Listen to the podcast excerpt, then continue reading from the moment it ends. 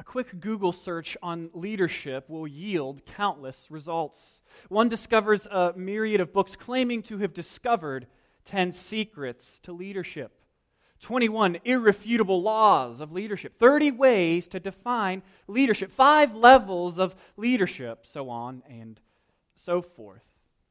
Why so much concern for the topic of leadership? Put simply, leaders, well, they lead. They set the tone and example for their followers. It's rightly been said that no organization or group can rise above its leadership. And so we should not be surprised that Scripture addresses this topic more than a few times and in detail. And we arrive at one of those times this morning in Titus chapter 1, verses 5 through 9. As you turn there, let me quickly remind you that this book is written by Paul to Titus in order to ensure the establishment of healthy churches throughout the island of Crete. Subsequently, Paul writes mainly about teachers and teaching. Thus, a really simple way to summarize Titus is to get good teachers in place and then allow them to teach. I gave you the mnemonic device last week. If somebody asks you what Titus is about, just remember Titus teaches. Titus teaches. Last week, we studied uh, Paul's pregnant prologue, that introduction that was just action packed. And we said the main idea was that God creates and cultivates faith and godliness through his word. And this week, we're going to add to that that God creates and cultivates faith and godliness through his word as it is correctly taught by qualified teachers. See, in order for God's word to create and cultivate genuine faith and godliness, it must be faithfully taught. Following me? With me? Paul's purpose in these verses this morning is to guide Titus in helping local churches across the island of Crete to recognize men that can properly teach God's word. And so, our main idea this morning is that faithful churches have healthy doctrine healthy doctrine. I slurred that a little bit. Faithful churches have healthy doctrine taught by qualified elders. Another way to remember it, if you're trying to remember it a little bit easy, more easily, is to say healthy churches have healthy doctrine taught by healthy leaders. So, this morning, we're going to talk about those leaders, that leadership office that Scripture talks about, which is the office of elder or pastor. And that's going to be your outline. We're going to look at the office of elder, its operation, and its occupants. The office of elder, its operation, and its occupants. Let's pray and get started. Uh, dear Heavenly Father, we thank you for uh, this great grace and privilege to study your word together and to be uh, led by your Holy Spirit. We pray that right now you would make uh, holy impressions on our hearts as you cause us to love the things you love and to look more like you. Speak to us now. Help us to uh, get rid of any distractions uh, that might be prying for our mind's attention. Allow us to have a singular focus of listening to your word and submitting to it, that we might honor you. This we ask in Jesus' name. Amen. So let's look at verse 5. The reason I, that's Paul, left you, that's Titus, in Crete was to set right what was left undone. And as I directed you to appoint elders in every town. And so the first question we need to ask, I think, is an obvious one What is an elder? Well, it's not somebody that's just older than you, right? It's not a respect your elders situation. Uh, that's not what's going on here. That's not what Paul is talking about. An elder in the New Testament is a pastor.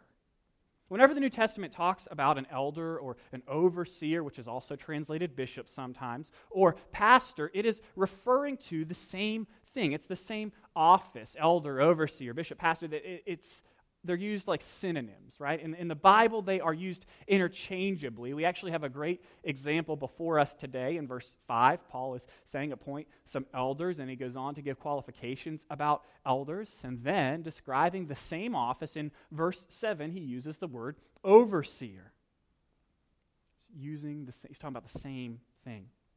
Additionally, all three terms share uh, one set of qualifications and serve the same function, which is teaching and leading the church. So, an elder is a pastor, is an overseer.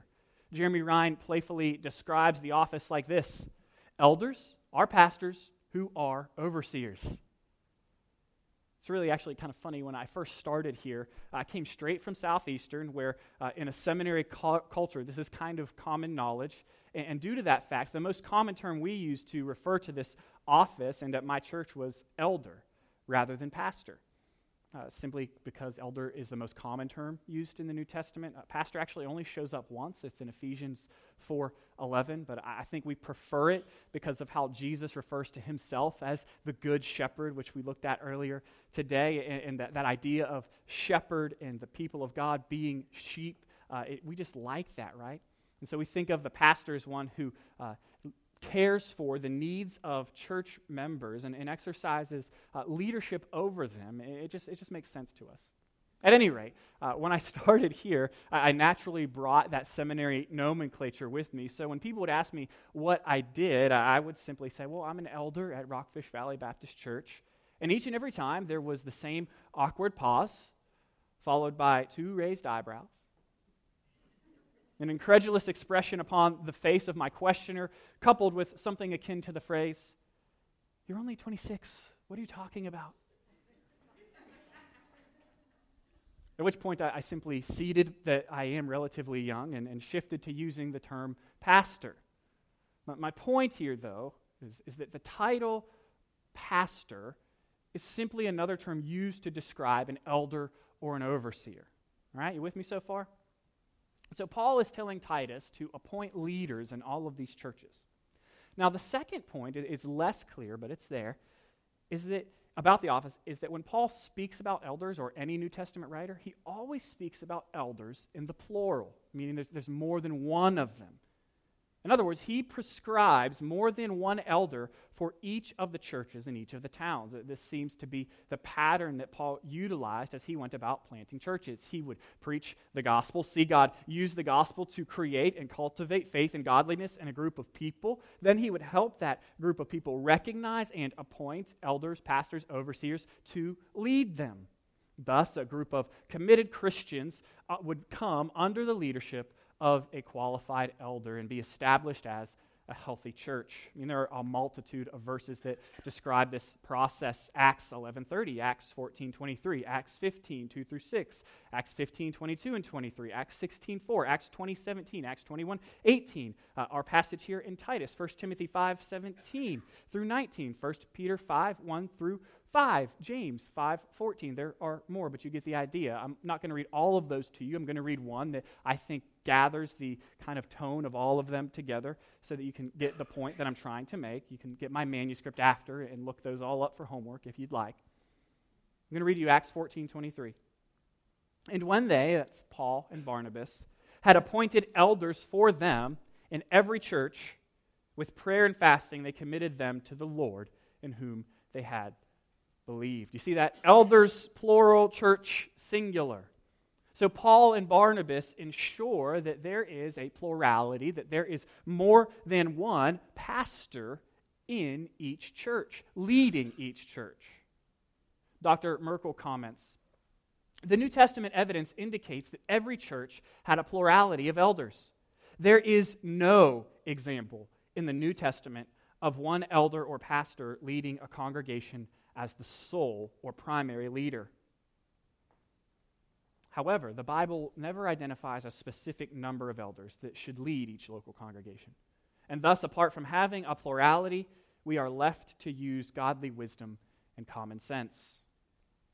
So, what we have here is the Bible gives us a picture of churches which are led by godly and qualified men who serve as pastors, but there's typically more than one of them. But how many a church should have, it's not outlined.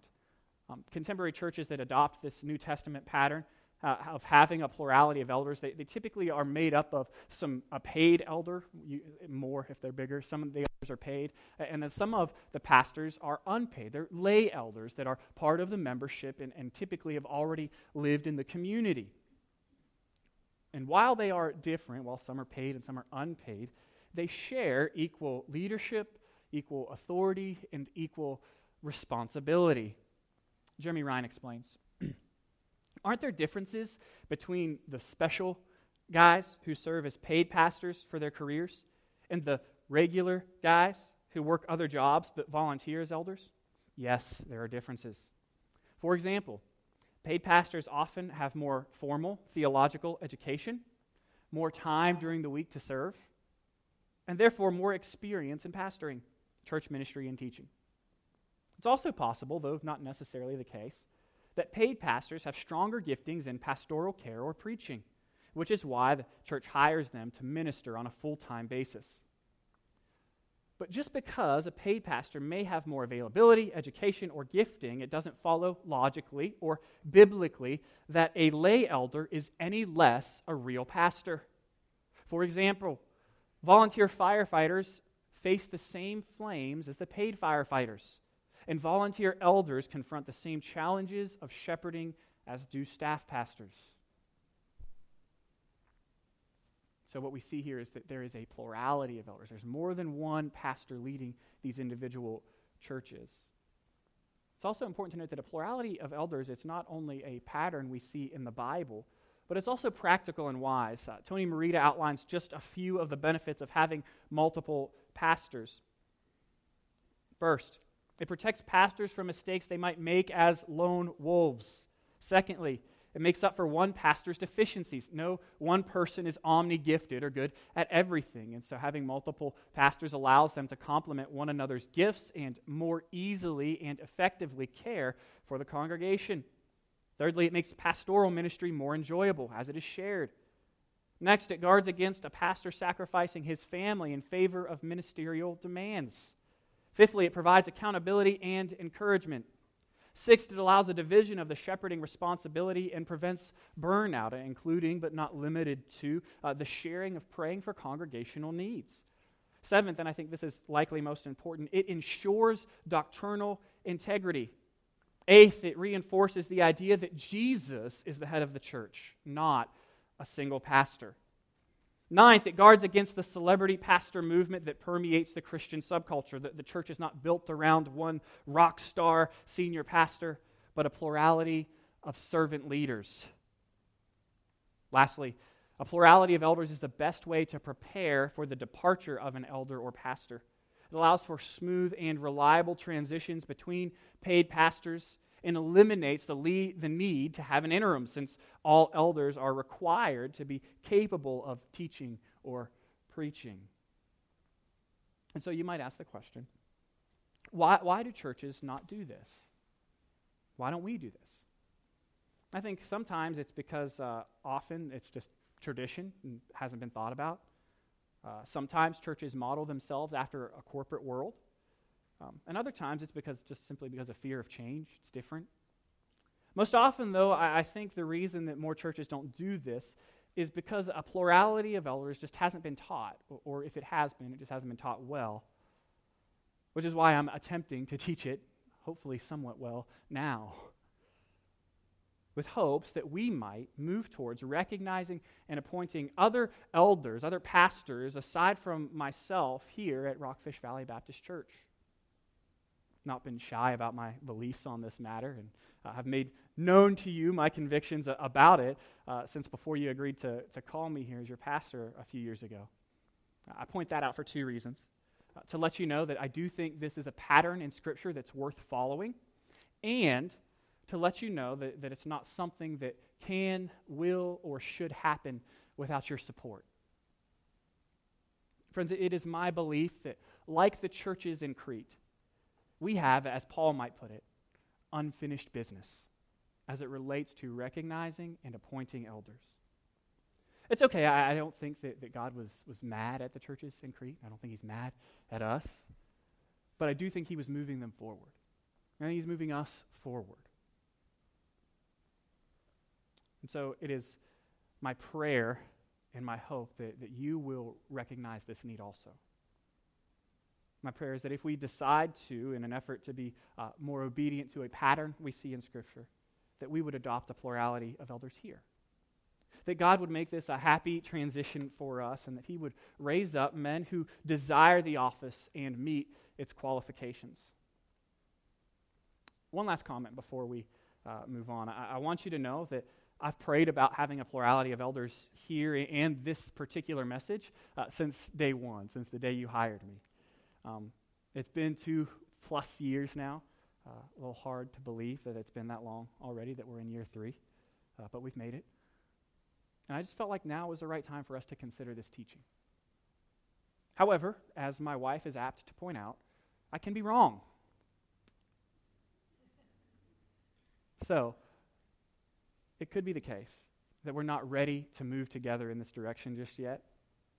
That's okay. But I do want you to know that's the direction I think we need to go in. And I would love for you all to come in that direction with me.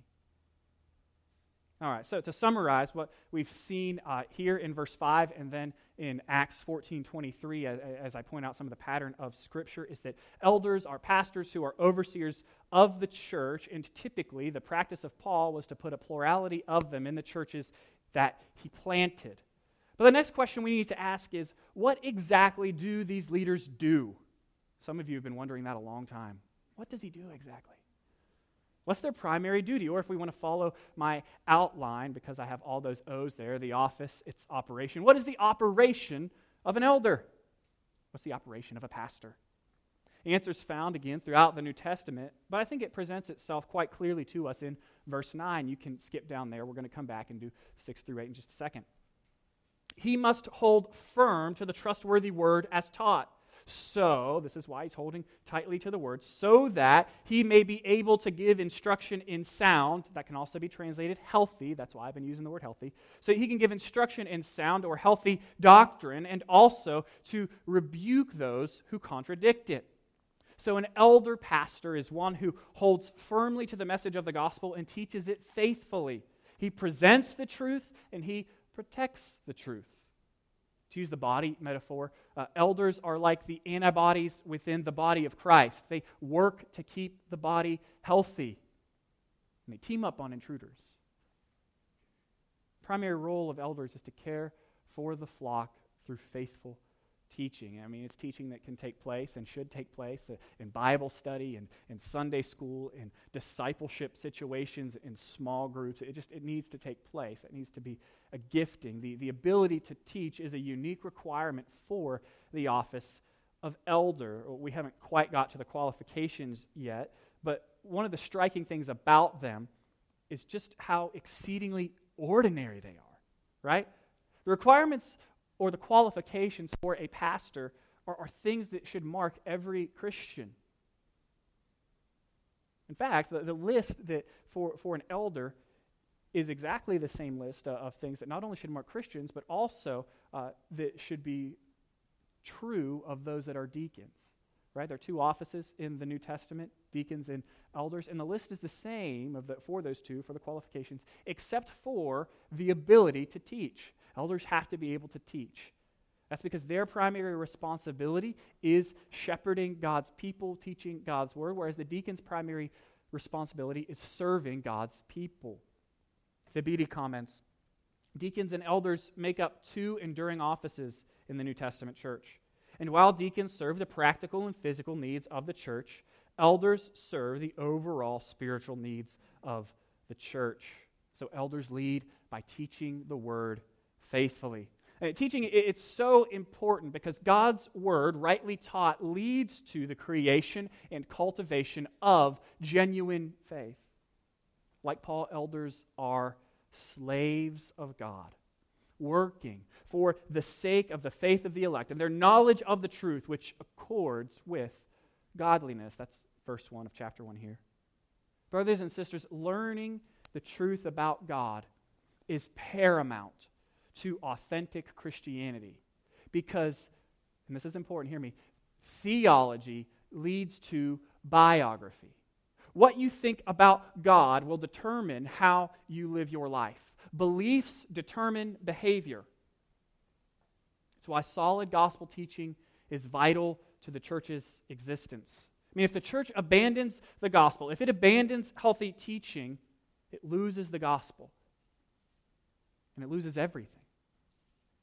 A church that does not preach the gospel according to Jesus forfeits its right to exist. Teaching is paramount. which is why it makes sense for Paul to also tell us that pastors must be able to correct those who contradict healthy teaching. There's actually, you'll see towards the latter part of chapter 1 there, that there are false teachers, as we see throughout Scripture, there are false teachers in Crete too. And so Paul wants to make sure that the leaders of the church are able to uh, correct them and teach their people hey, this is why those guys are wrong. We need to hold fast to the truth that we've learned and inherited from the Lord Jesus. Calvin brilliantly commented on this verse. An elder ought to have two voices one for gathering the sheep, and another for warding off and driving away wolves and thieves. Think pastors preach and protect the scriptures faithfully because God's strategy for the expansion of his kingdom, his strategy to make his name known throughout all the world, is through the faithful proclamation of the gospel by genuine Christians serving in healthy churches taught by healthy leaders. And to say it more concisely, God's plan to reach the world is through church planting. It's through church planting. I wonder, is this our plan? Do we aim to steward our resources to build healthy churches in as many towns, villages, and neighborhoods throughout the world as possible? You know, I, I think sending missionaries uh, to reach lost people that we can't get to and to plant churches, it's an excellent way for us to be obedient to the Great Commission outside of our own community. I mean, so, some of the ways we do this already is by supporting Rob and Rich at Uptown Church in Martinsville, Lynn and Olin in Africa. Mean, we do it by giving to the Southern Baptist Convention and to Lottie Moon and the North American Mission Board. And those are wonderful things. We do it by praying together for the growth of the gospel in all these places. And it's really exciting to know that we are, from our small little church in this small little valley in the grand scheme of things, that we are participating in the global work of God. And isn't that amazing? That through our giving and our praying, that some people are equipped to go and preach the gospel in places where it's never been heard.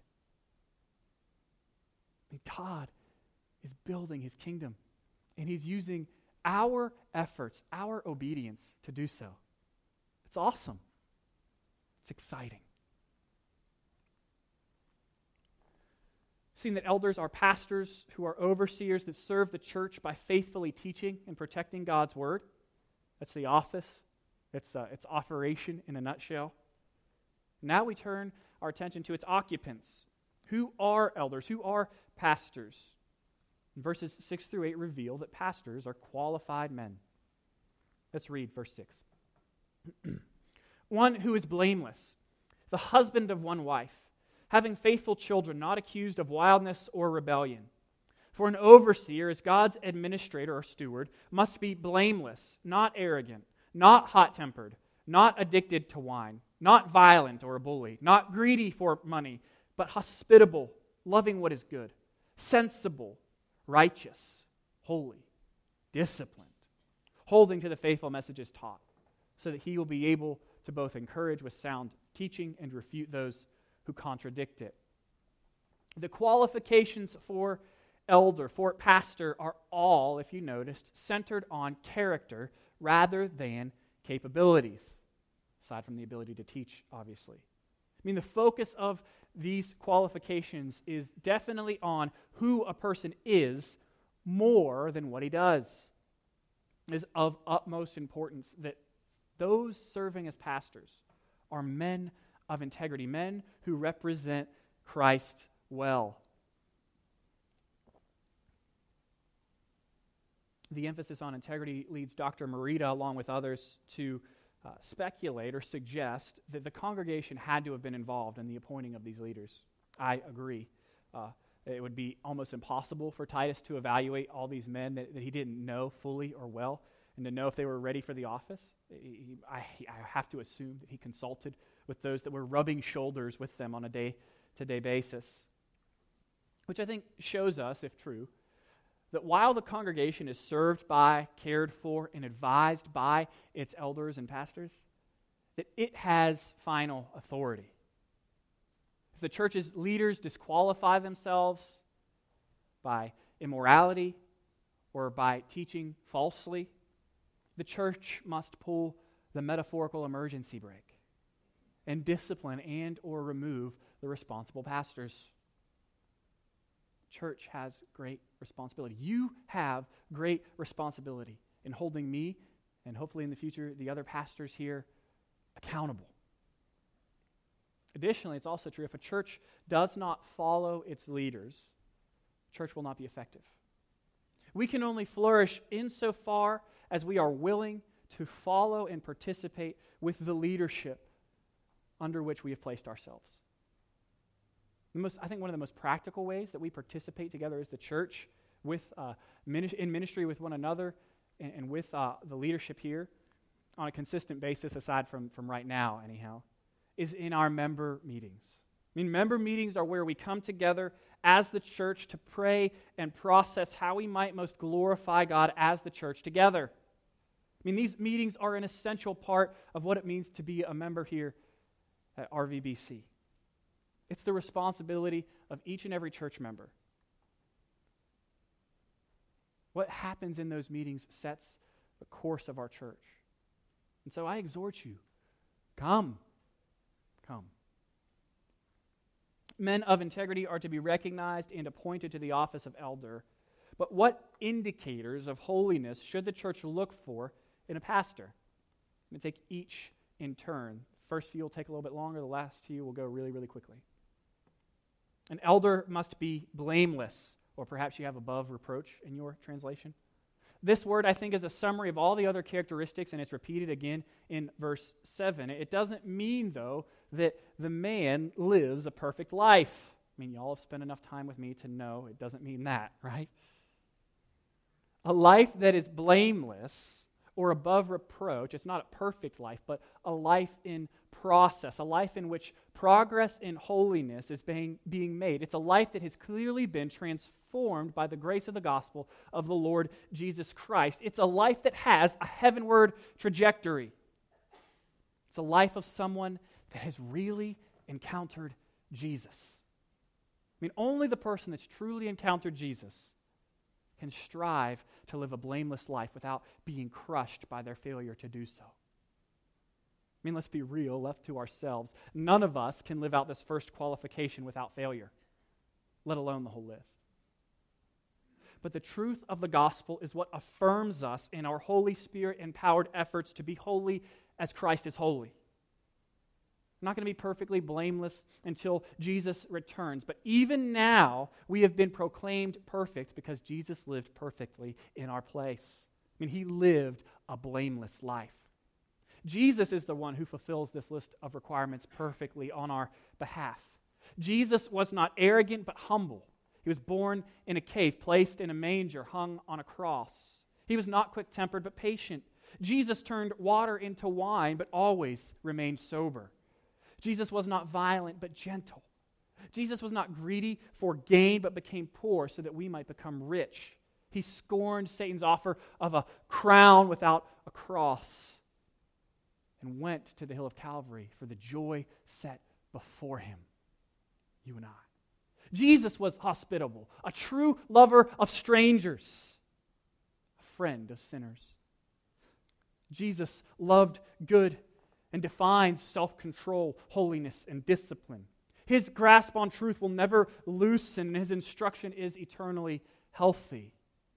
I mean, he did all these things perfectly in our place and died in our place so that we might place our faith in him and be counted blameless positionally and experience growth in grace practically.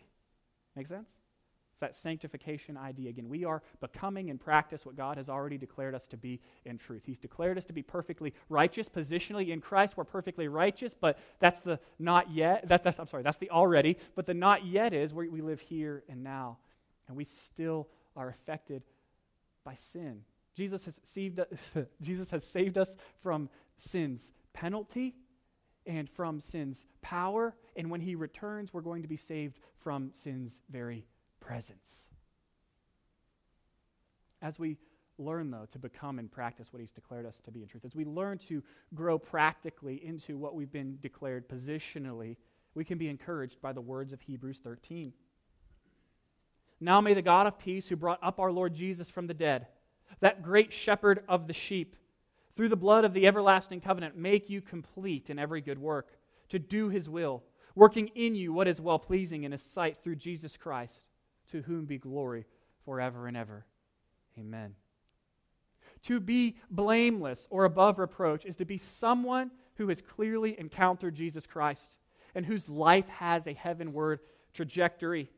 Remember, this qualification is not just for church leaders, but for church members. Have you encountered Jesus? Is your life on a heavenward trajectory? Christians walk with Jesus is the string upon which all the pearls of righteousness are strung. If you cut the string, all the pearls drop to the ground and scatter everywhere. If you are just doing righteous deeds apart from a relationship with Jesus Christ, you are scattered and lost. Christians repent not only of our wrongdoing, but of our misplaced righteousness. Jesus alone is our righteousness. And the blameless life, it's not the perfect life, but it's the life that walks in step with, in union with the Lord Jesus Christ.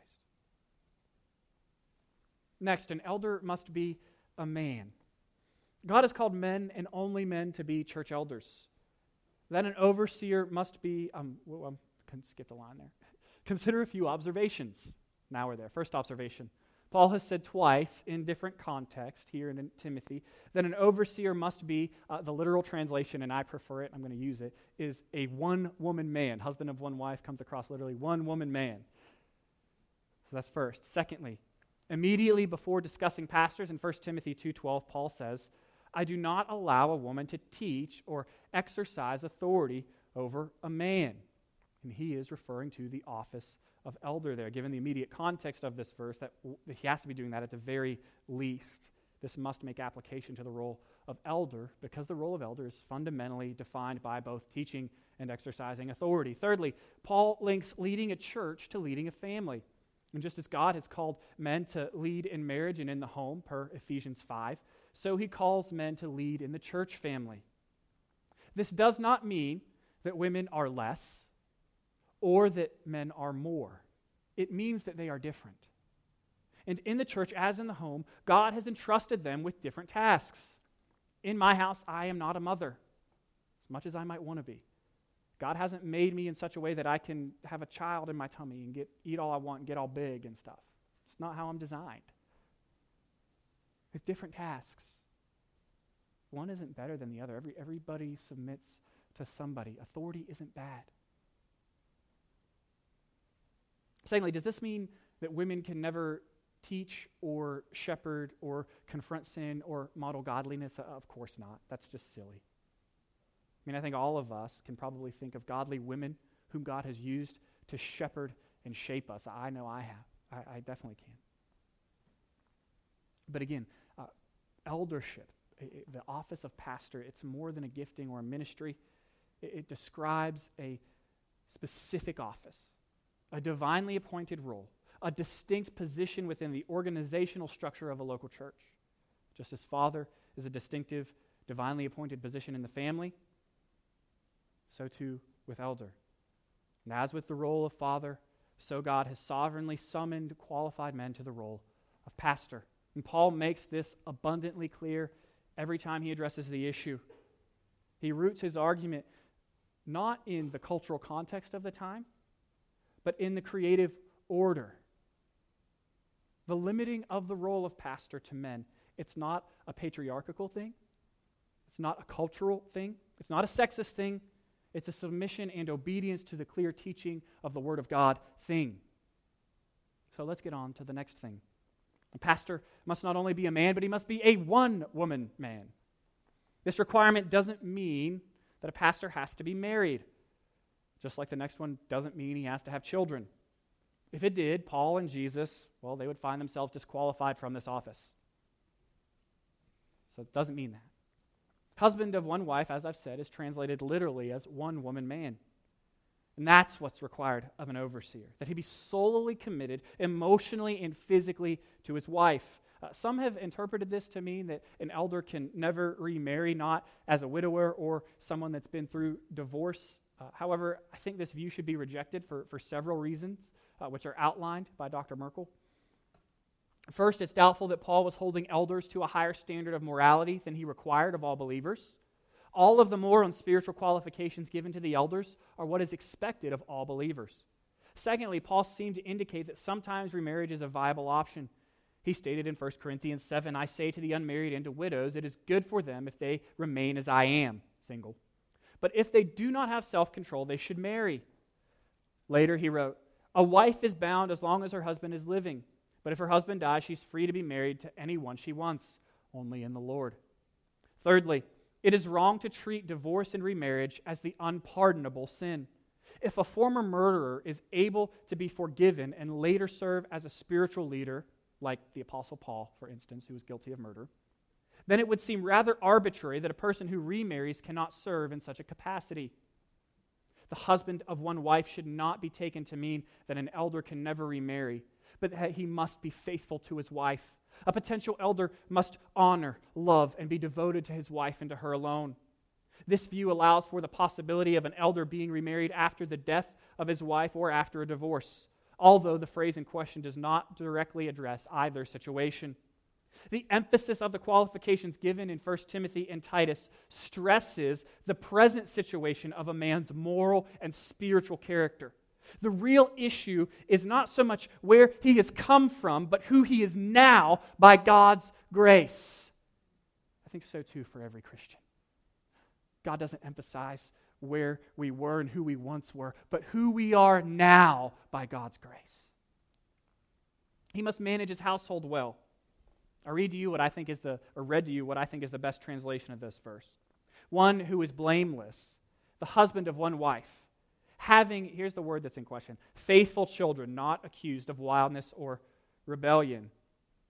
However, some translate that second part of the verse, verse 6, this way His children are believers. See that? Some of your translations probably read that way. I think the word that's translated as believers here, it's the same word in verse 9 that's brought across as trustworthy or faithful. I think it's obviously, I think it's better translated faithful here also. Um, and then we look at this verse in light of 1 Timothy 3 4 through 5, which is kind of its twin. It says this An elder must manage his own household well with all dignity, keeping his children submissive. For if someone does not know how to manage his own household well, how will he care for God's church? So this makes sense because one person cannot create faith in another person. I can't force anyone to believe. Additionally, it would be really, really sticky if it meant we had to have believing children because my kids right now, they're small.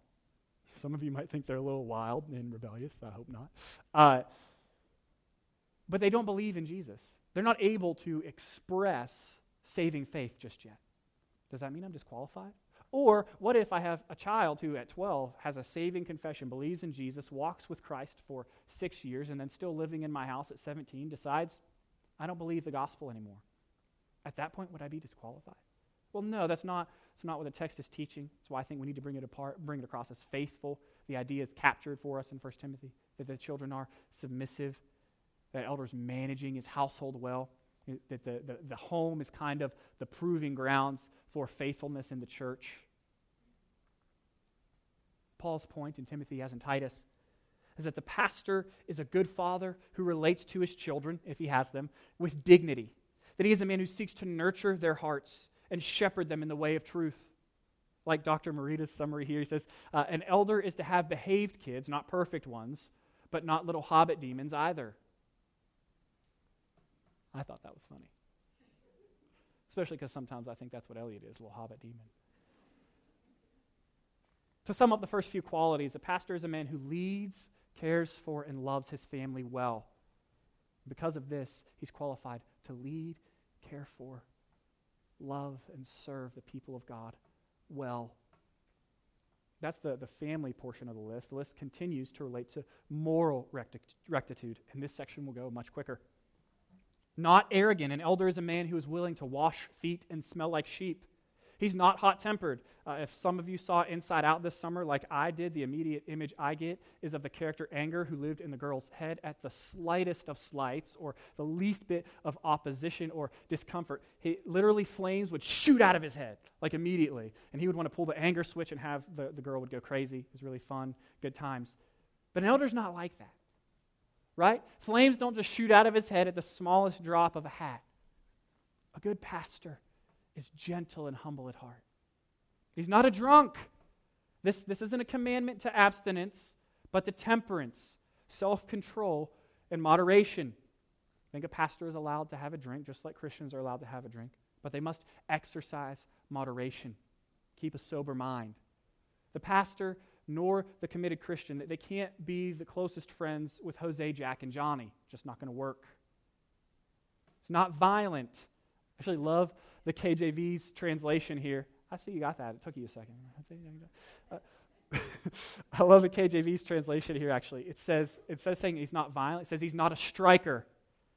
Mean, the meaning is simple. An elder is not a bully. He's not going to challenge anybody to a no holds bar UFC match in the parking lot after service.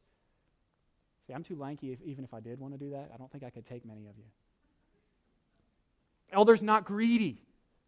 Pastors should be those who are free from the love and controlling influence of money.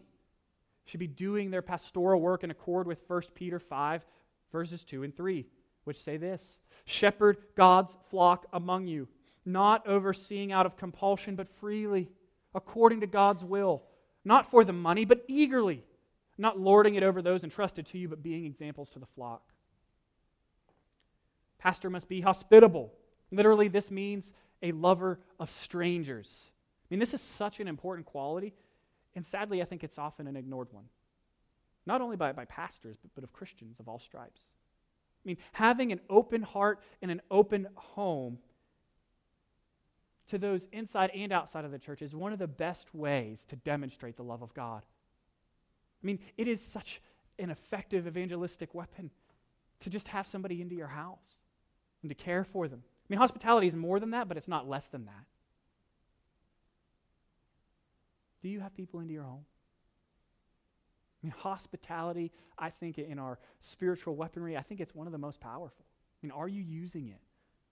Are you showing strangers and your brothers and sisters in Christ that you genuinely care for them by just having them into your house and, and sharing a meal? Must be a lover of good Elders are Christ like and have the Christ likeness of others as their aim. They promote that which is good, which is Jesus Christ himself, and obedience to his commands. Elder or pastor must be sensible or self controlled. Pastors should possess the ability to think clearly and spiritually about important matters and to exercise good judgment. I think of Proverbs 17 27. Whoever restrains his words, restrains his words, has knowledge. And he who has a cool spirit is a man of understanding elder should have a cool spirit. Not cool like he's hip, but cool like calm, patient. Should be upright or righteous. Elders to be honest, those who are committed to the righteousness of Christ. Should be holy, that to be distinctively Christian. Their lives are to be permeated with that Jesus y flavor.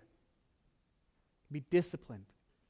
Pastors are to work hard, shouldn't be lazy or reckless but committed to living with excellence before the Lord. I mean, this is a list not only for pastors, as we said, but, but for all of us. This is what it means to follow Jesus, is to grow in holiness. The list is breathtaking in its simplicity. It's also heavy in how hard it would be to keep it perfectly. I think the list reminds us of all of our imperfections, reminds us of our brokenness, and of our unceasing need for Jesus. I think it reminds me of just how scandalous it was for Jesus to die in my place. I mean, how amazing that not only did he die in our place, but that he empowers us to live now for him to become like him. How wonderful it is to be part of God's family how wonderful it is to together grow in holiness each day. And as it relates to, to leadership in the church and things that are, that that Paul is addressing here. I'm, I thank you for allowing me to, to lead you in these things. I appreciate it. Thank you for holding me accountable. It is wonderful to be a member of God's people, and to be part of his family. I've exhausted our time, and so I'm going to pray, and we will finish. Dear Heavenly Father, we thank you that your word always presses on us and spurs us on towards holiness.